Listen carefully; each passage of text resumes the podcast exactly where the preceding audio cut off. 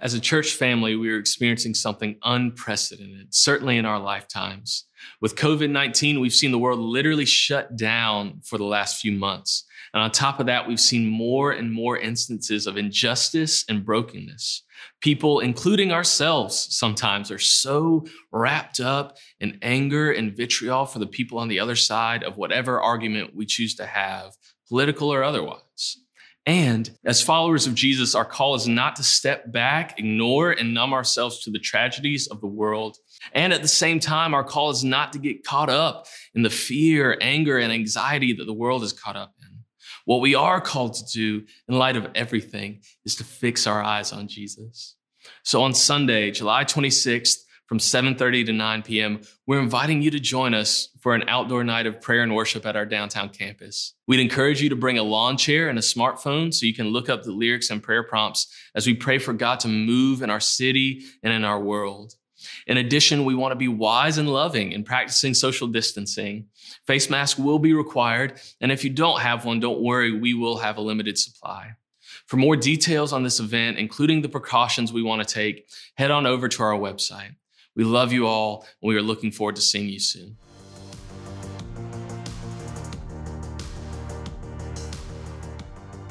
You're listening to Teaching from Midtown Fellowship, a Jesus-centered family on mission in Columbia, South Carolina. If you're interested in finding out more about us, our family of churches, or how to partner with us, go to midtowncolumbia.com.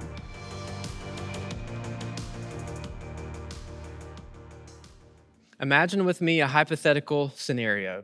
A year starts off and half of Australia is on fire. That seems like it might be a big story for the year, and then a much-beloved basketball player dies in a helicopter crash, and some think, man, can this year get any worse? And then hypothetically, let's say a global pandemic breaks out, like something from a bad Netflix movie. And it has this weird name, and no one really knows how it operates yet or what impact it will have. And at first, most everyone is like, hey, we've seen this scare before. This is not going to be that bad. But then flight restrictions turn into nationwide stay-at-home orders. An unknown virus spreads like gangrene all over the world, killing large numbers of people. Economies worldwide are crippled and shut down completely, with unemployment numbers skyrocketing to worse than depression levels. There are tons of new vocabulary words that people have never heard of but now are everywhere, like social distancing and flatten the curve and PPE and community spread and N95 and super spreader, and the list goes on. And in this completely pretend year, it is found out that this virus disproportionately affects the elderly and those with underlying health conditions. So it targets the weak and the vulnerable, and it also has a disproportionate effect on African Americans because of historical healthcare disparities. There's a heated public debate over what to do about this and how we can protect some of the most vulnerable in our society. And on one extreme are those who argue we have to shut literally everything down until we have a vaccine. And if we don't, we're grandma killers. And on the other extreme are those that say this is not even a bad flu and we should just proceed as normal and let the chips fall where they may. I forgot to mention one thing, that this hypothetical country plagued by a worldwide virus that hunts the old and vulnerable is led by someone in the demographic it targets the most, who will face off with yet another man in the demographic it targets the most in an election year where political division and animosity are already at a fever pitch. For months, life itself feels canceled. Schools, churches, movie theaters, restaurants are all shuttered. We adapt as necessary, and we all get something called Zoom fatigue, which we didn't know was a thing until now. We are told we shouldn't wear masks, and then that we should, and then they become an accessory. Grocery stores become apocalyptic scenes with one-way aisles, and if you hear someone cough, everyone turns toward that person like they could be a terrorist. In the midst of all of this, some still act like Costco forcing customers to wear a mask might be the worst injustice they've ever experienced. And then hypothetically, as a country starts trying to open up from a historic pandemic, a white police officer kneels on a black man's neck for 8 minutes and 46 seconds. It's tragically ironic because the form of protest for some against police brutality was, in fact, kneeling. And all of a sudden, there's a story and an outcry so large that you just might have forgotten for a minute that there's still a pandemic happening. Also, it's just July. And this is not an exhaustive list. I didn't mention many other things I could have, or the locusts, or the murder hornets, or the Saharan dust cloud. I don't even know what happened with some of those. I'll show you one of my favorite memes that captures a bit of how 2020 has felt. Me looking outside to see what chapter of Revelation we're doing today. This year has indeed felt almost apocalyptic, like utter chaos or a dumpster fire or whatever other extreme phrase you'd use. And some of you have experienced profoundly personal pain in the midst of all of this. And others of you haven't been as personally affected, but there's still this jarring sense of disorientation because so much of this is just so not normal. And the cumulative effects of this year have been enormous, regardless of the personal, particular impacts you've had.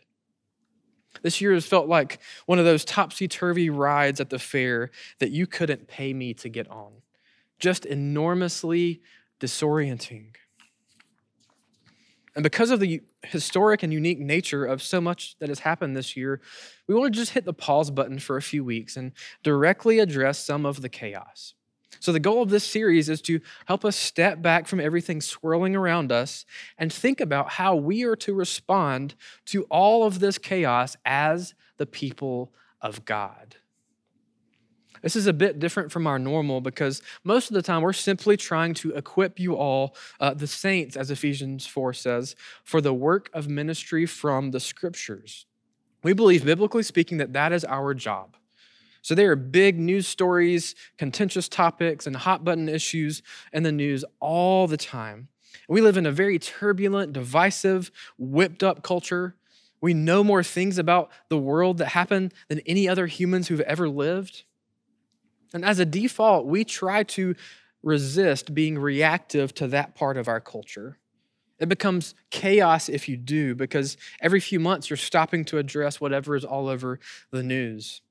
And in general, we default to a slight rebellion against that. We want to subtly communicate that we have an eternal focus and mission that is above the fray. We want to equip our people in ways where we're not just reactive to those things, but where we're intentionally formed to wisely handle all of the fray. To operate as Christians first and foremost, not as frustrated Americans or partisan ideologues.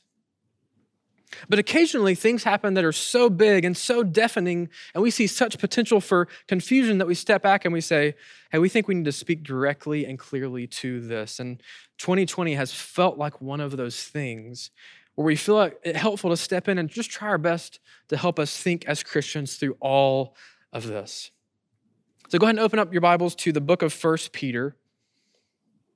As we begin this series, I want to draw our attention to this letter Peter writes because it was written to a church who was also facing very difficult, very disorienting circumstances.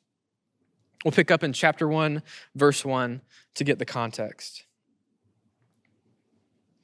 It says, Peter, an apostle of Jesus Christ, to those who were elect exiles of the dispersion in Pontus, Galatia, Cappadocia, Asia, and Bithynia, according to the knowledge of God the Father and the sanctification of the Spirit, for obedience to Jesus Christ and for sprinkling with his blood, may grace and peace be multiplied to you.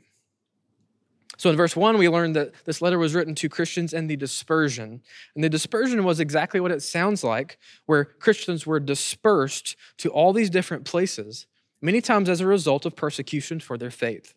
And many early Christians were on the run from the sword, telling people about Jesus wherever they landed in new places like Galatia and Asia. And I'll quickly point out that we also have been dispersed, although by a virus and not by persecution. And also, much of the time, they were worshiping in their homes, just as we are worshiping in our homes now. And then in verse 2, Peter gives us a major theme for the whole book. The people he was writing to were undergoing significant suffering and persecution and trials, which are referenced throughout. And over again, Peter is going to point to sanctification of the Spirit and obedience to Jesus in the midst of that suffering and those trials. So through the rest of the letter, he continues to teach on hardships they are facing. And I think the term hardship is helpful for us because we don't use the term trials as much. And the word suffering tends to make us think of maybe someone dying or someone getting cancer or something like that. But much of what Peter addresses here just falls under the category of things that are difficult to go through. They are hardships. And he continues to remind them, hey, the Spirit is using this suffering or hardship to sanctify you. This is putting your obedience to Jesus to the test. So don't forsake him. Hold on to him. While our situation is very different in some ways, it's also very similar in others. And I'm not saying that this year has been devastating for everyone. Some of you may feel annoyance more strongly than anything else, and you might feel relatively unaffected. But for all of us, this year has brought about significant life-altering changes that we will never forget. So even if they haven't been overwhelmingly hard for you, they've at least been jarring. And for many of us, it has been a whirlwind of suffering and hardship and difficulty, whether that's through the grief of losing a loved one or job loss or loneliness or economic uncertainty or the effects of racism you've experienced personally or relational breakdown or stress or whatever it might be. And you add on to all of that all of the normal suffering of ordinary life is still happening in the midst of all of this. USA Today released an article recently that claimed the next pandemic coming is the pandemic of mental health that will result from all of this chaos. That referenced a report from the American Psychological Association that said 80% of Americans said the future of our country is a significant source of stress in their life. Another study concluded that Americans are as unhappy as they have been in 50 years. Another report said the number of people reporting serious signs of psychological distress is 3 times higher than it was 2 years ago. Anecdotally, I've also been personally taken aback at just some of the effects I've seen. I've borne witness to more jarring relational breakdowns and blow-ups in the past few months than I have in years. And I think all of this stress and separation from each other is doing a number on us, and we might not even realize some of it. So Peter calls our attention to the same place, and he says, hey, the Spirit wants to use all of this craziness and all of this hardship to sanctify you, to grow you. So will you let him do that? He says, hey, your obedience to Jesus is being tested through all of this. Are you still a Christian when you don't have the supports you normally have? Are you following Jesus through the chaos? He keeps pounding this drum as he moves through the letter. So we'll look at what he says next in chapter 1, verse 3. Blessed be the God and Father of our Lord Jesus Christ. According to his great mercy, he has caused us to be born again to a living hope through the resurrection of Jesus Christ from the dead, to an inheritance that is imperishable, undefiled, and unfading, kept in heaven for you. That's good news for all the uncertainty we've seen. We have something to look forward to that is imperishable, that can't be threatened by anything that happens here. Verse 5. Who by God's power are being guarded through faith for a salvation ready to be revealed in the last time. In this you rejoice, though now for a little while, if necessary, you've been grieved by various trials, so that the tested genuineness of your faith, more precious than gold that perishes though it is tested by fire, may be found to result in praise and glory and honor at the revelation of Jesus Christ. So he tells them suffering and trials are like a refining fire, that just the way that gold and precious metals are refined by fire to burn away all the impurities, hardship does the same for us. It tells the truth about what we're really made of. and it helps burn away all the impurity, all the immaturity and weakness, and hopefully reveals the tested genuineness of your faith. Because when the heat gets turned up, it tells you who you really are. It tells you what is solid and real about your faith in Jesus and what just melts away. And this drives our teaching to a great degree. We want to equip our church so that when the day comes where the heat turns up, we are ready for it. There's actually a ministry book called The Trellis and the Vine, written in 2000, that ends with a hypothetical example, I kid you not, that says this. Hey, what if a pandemic struck your area and your church was only allowed to meet in groups of 3? What would happen, and would your church survive such a thing? So when this all went down, there was a little bit of realization for us. We were like, well, we'll see what we've built, what kind of culture we have, what kind of people we have. We've always strived to create a culture where we are the church. We don't go to church. And we've been really encouraged to see all the creative ways our churches have managed all of the change. Our groups, for the most part, have trucked right along through all of this. And that's not always common in the church world. But there are other applications here too, because the trial of 2020 has probably revealed to many of us what our personal spiritual health really looks like. So what has happened to your faith in Jesus and your pursuit of him through all of this? Have you been marked by the fruit of the Spirit in this season? Love, joy, peace, patience, kindness, goodness, gentleness, and self-control. What has happened to your spiritual disciplines and habits in all of the disarray? How have you done with engaging your community through the season? Have you let distance lead to assumptions and resentments in your relationships? What have you been revealed to be in some of the controversial aspects of this year? Is your thinking about big things saturated with a Christ-centered worldview?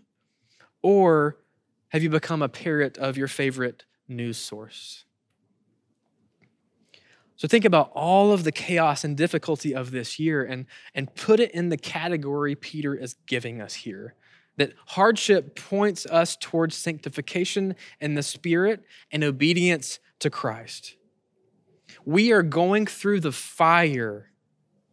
And just like with gold, the goal is that we come out purified and shining and radiant with increased quality and substance. Peter picks up the theme again in chapter 4, verse 12. He says, "Beloved, do not be surprised at the fiery trial when it comes upon you to test you, as though something strange were happening to you." So he's talking to people who by any standard have gone through some hard things. Some of them have had their lives put on the line for their faith in Jesus. These people are not just going through run-of-the-mill trials. These are fiery trials. This is hot heat. But still, he says, do not be surprised, beloved, as though something strange were happening to you. In chapter 5, he'll add to this and say, hey, your brothers around the world are experiencing the exact same things. Don't be surprised. The Bible over and over again tells us to expect suffering. It's not a question of if it's coming, but when and how much and how severe it will be. Suffering and hardship are not strange to the Bible. They are normative. They are not evidence that God doesn't love you. They are exactly what he tells you to expect in a fallen world. But though we are told to expect them, this does not mean they aren't tragic at times and terribly, terribly difficult to go through. The Bible has all sorts of room for lament and grief and sadness and pain. And there's so much real pain happening in the lives of our church right now. And what Peter is teaching does not in any way diminish or glance over that. As the writer of Ecclesiastes says, there's a time for everything, including a time to sit in your pain and grief and just weep over the sadness of it all. Even Peter's analogy of fiery trials and gold being refined by fire tells us going through the fire is painful. It hurt. It's enormously difficult. And the shine and purification does come, but it doesn't downplay the difficulty. Being refined by hardship is incredibly painful. I can tell you that from personal experience, that it hurts deeply and unmistakably. And next, Peter's gonna give them a truth I wanna focus in on for the rest of our time because it completes the whole picture he's painting. Verse 13, but rejoice insofar as you share Christ's sufferings. We'll stop right there because this is big. What this means is that as a Christian, when you suffer or go through hardship, you are in an actual and meaningful way entering into and sharing the sufferings of Christ himself. You never suffer first, and you never suffer alone. This is not some trite coffee mug platitude, but a deeply profound spiritual truth that we can hardly grasp. And it's not even saying just that he's with us in our suffering in a detached way, but that there's a real spiritual union with him in his suffering, that our suffering and trials and hardship joins us to him in his, and we participate in Christ's sufferings. Now, we love to compare suffering here, which is almost never helpful, but that's for another day.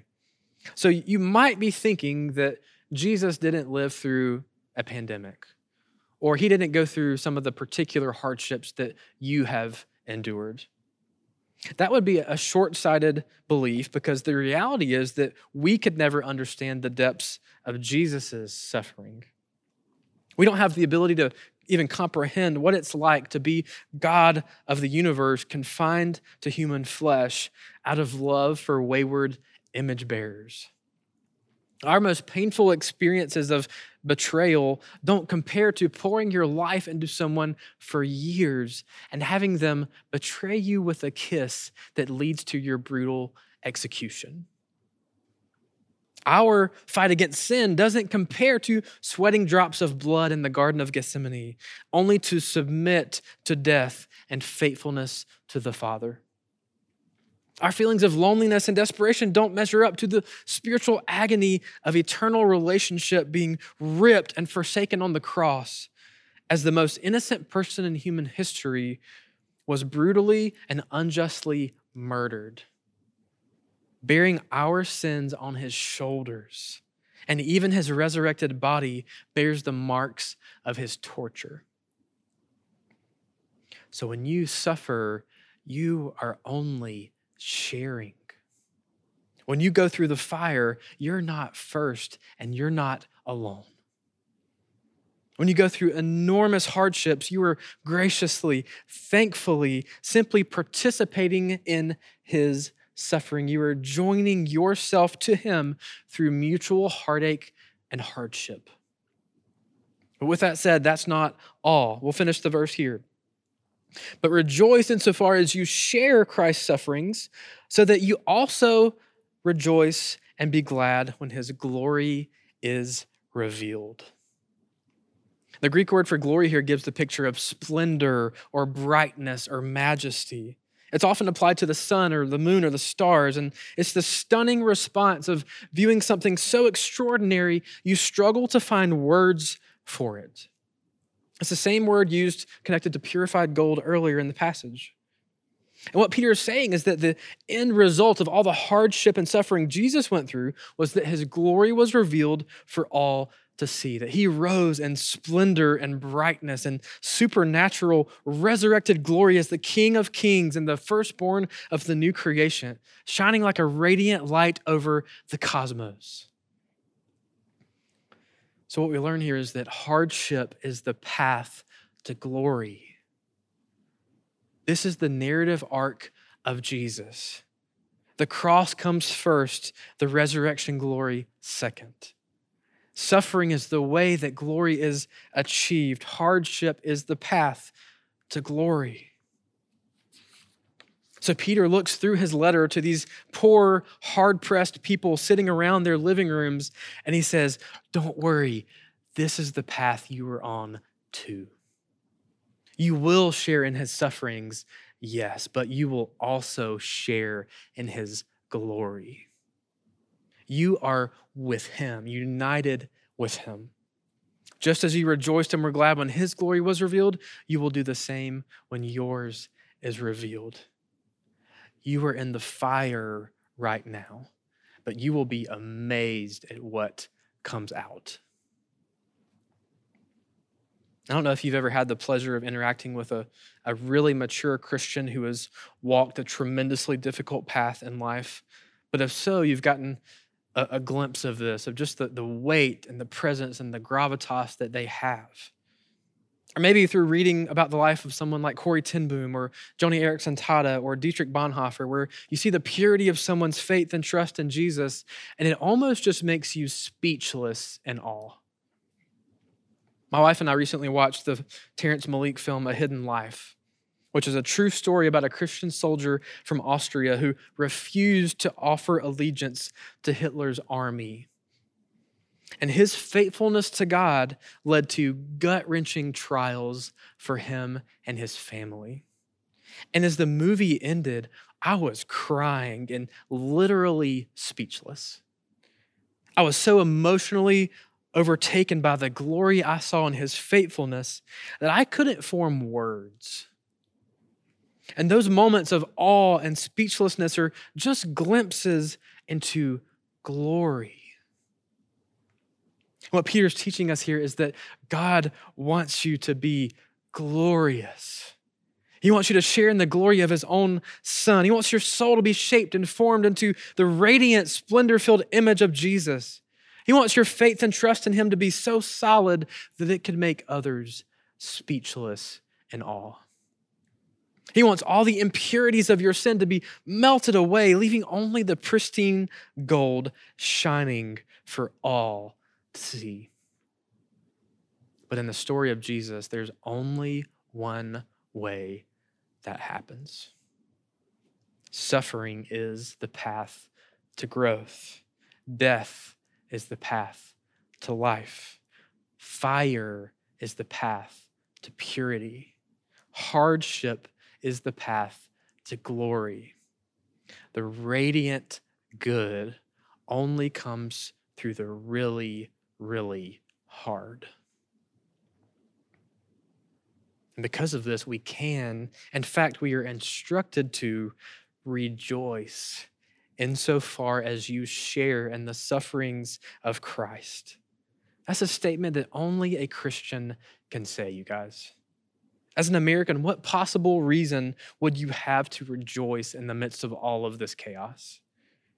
But as a Christian, you can look at all of the craziness and difficulty and then look at yourself and the other Christians around you, and you can know that you are dispersed and hard-pressed and tired and afraid and anxious and depressed and annoyed and lonely and fill in whatever blank you would say. You are entering into sharing the sufferings of Christ so that you and all of us can be sanctified, refined by fire, so that we can all share the glory and wholeness and radiance of Christ himself. Before his final departing words, Peter ends the letter to this dispersed and hurting church with some reassuring words that I want to leave us with. It's chapter 5. Starting in verse 6, it says, "Humble yourselves, therefore, under the mighty hand of God, so that at the proper time he may exalt you, casting all your anxieties on him because he cares for you." Verse 10, "And after you have suffered a little while, the God of all grace, who has called you to his eternal glory in Christ, will himself restore, confirm, strengthen, and establish you. To him be the dominion forever and ever. Amen." So he says, after you have suffered a little while. In other words, this won't last forever. The God of all grace, who is gracious even in the hard, has called you to his eternal glory in Christ. That is his end for you. The way to that glory is through hardship, but it will not last forever. After a little while, he will himself restore, confirm, strengthen, and establish you. He will restore what is missing. He'll confirm what is questioning and doubting. He'll strengthen what is floundering. He will establish what is wavering. He will not let you go. He will accomplish the purposes that he set out to bring about in you. So let all of this frame up the various challenges brought by this crazy year. Let this be the framework for the topics that we wade into in the coming weeks, that hardship is the path to glory. God set out to sanctify us, to deepen our obedience to Jesus, and he wants us to be glorious and full of splendor that comes only from him. And he does this deep work through suffering and hardship because that's the way it works in his kingdom. And if hardship is the path to glory, then 2020 must have a lot of glory in store for us. So let's walk through this fire together and let it purify us. Let's let it grow us and expose the areas we need to repent. We will either be more separated and scattered and sinful after all of this, or more united and purified and radiant. So let's pray for 2020 to be the year that brought our church together even while we were apart. That it would ground our faith and trust in Jesus like no other year on record, so we can respond to chaos and fear and uncertainty and division and injustice as the maturing and refined people of God, walking with him through hardship on the way to glory. Please pray with me. Father, I thank you that this is how growth and purification works in your kingdom, that hardship is the path to glory. I thank you that we do not suffer first and that we do not suffer alone, because all of our hardship and suffering is simply sharing in the sufferings of Christ. I pray that that would give us tremendous hope, that we are simply joining in what Christ has already gone through and suffered, and that you have glory for us on the other side. Pray that you would help us see that, give us eyes to see. We need your Spirit's help with all of this. We can't do this on our own. So please grow us, mature us, purify us, strengthen us, restore, confirm, strengthen, establish us. Help us in all the ways that we need help. It's only by your Spirit's power that we will grow and mature. So please do this work in us that we can't do ourselves. Thank you for Jesus. We love you. Amen.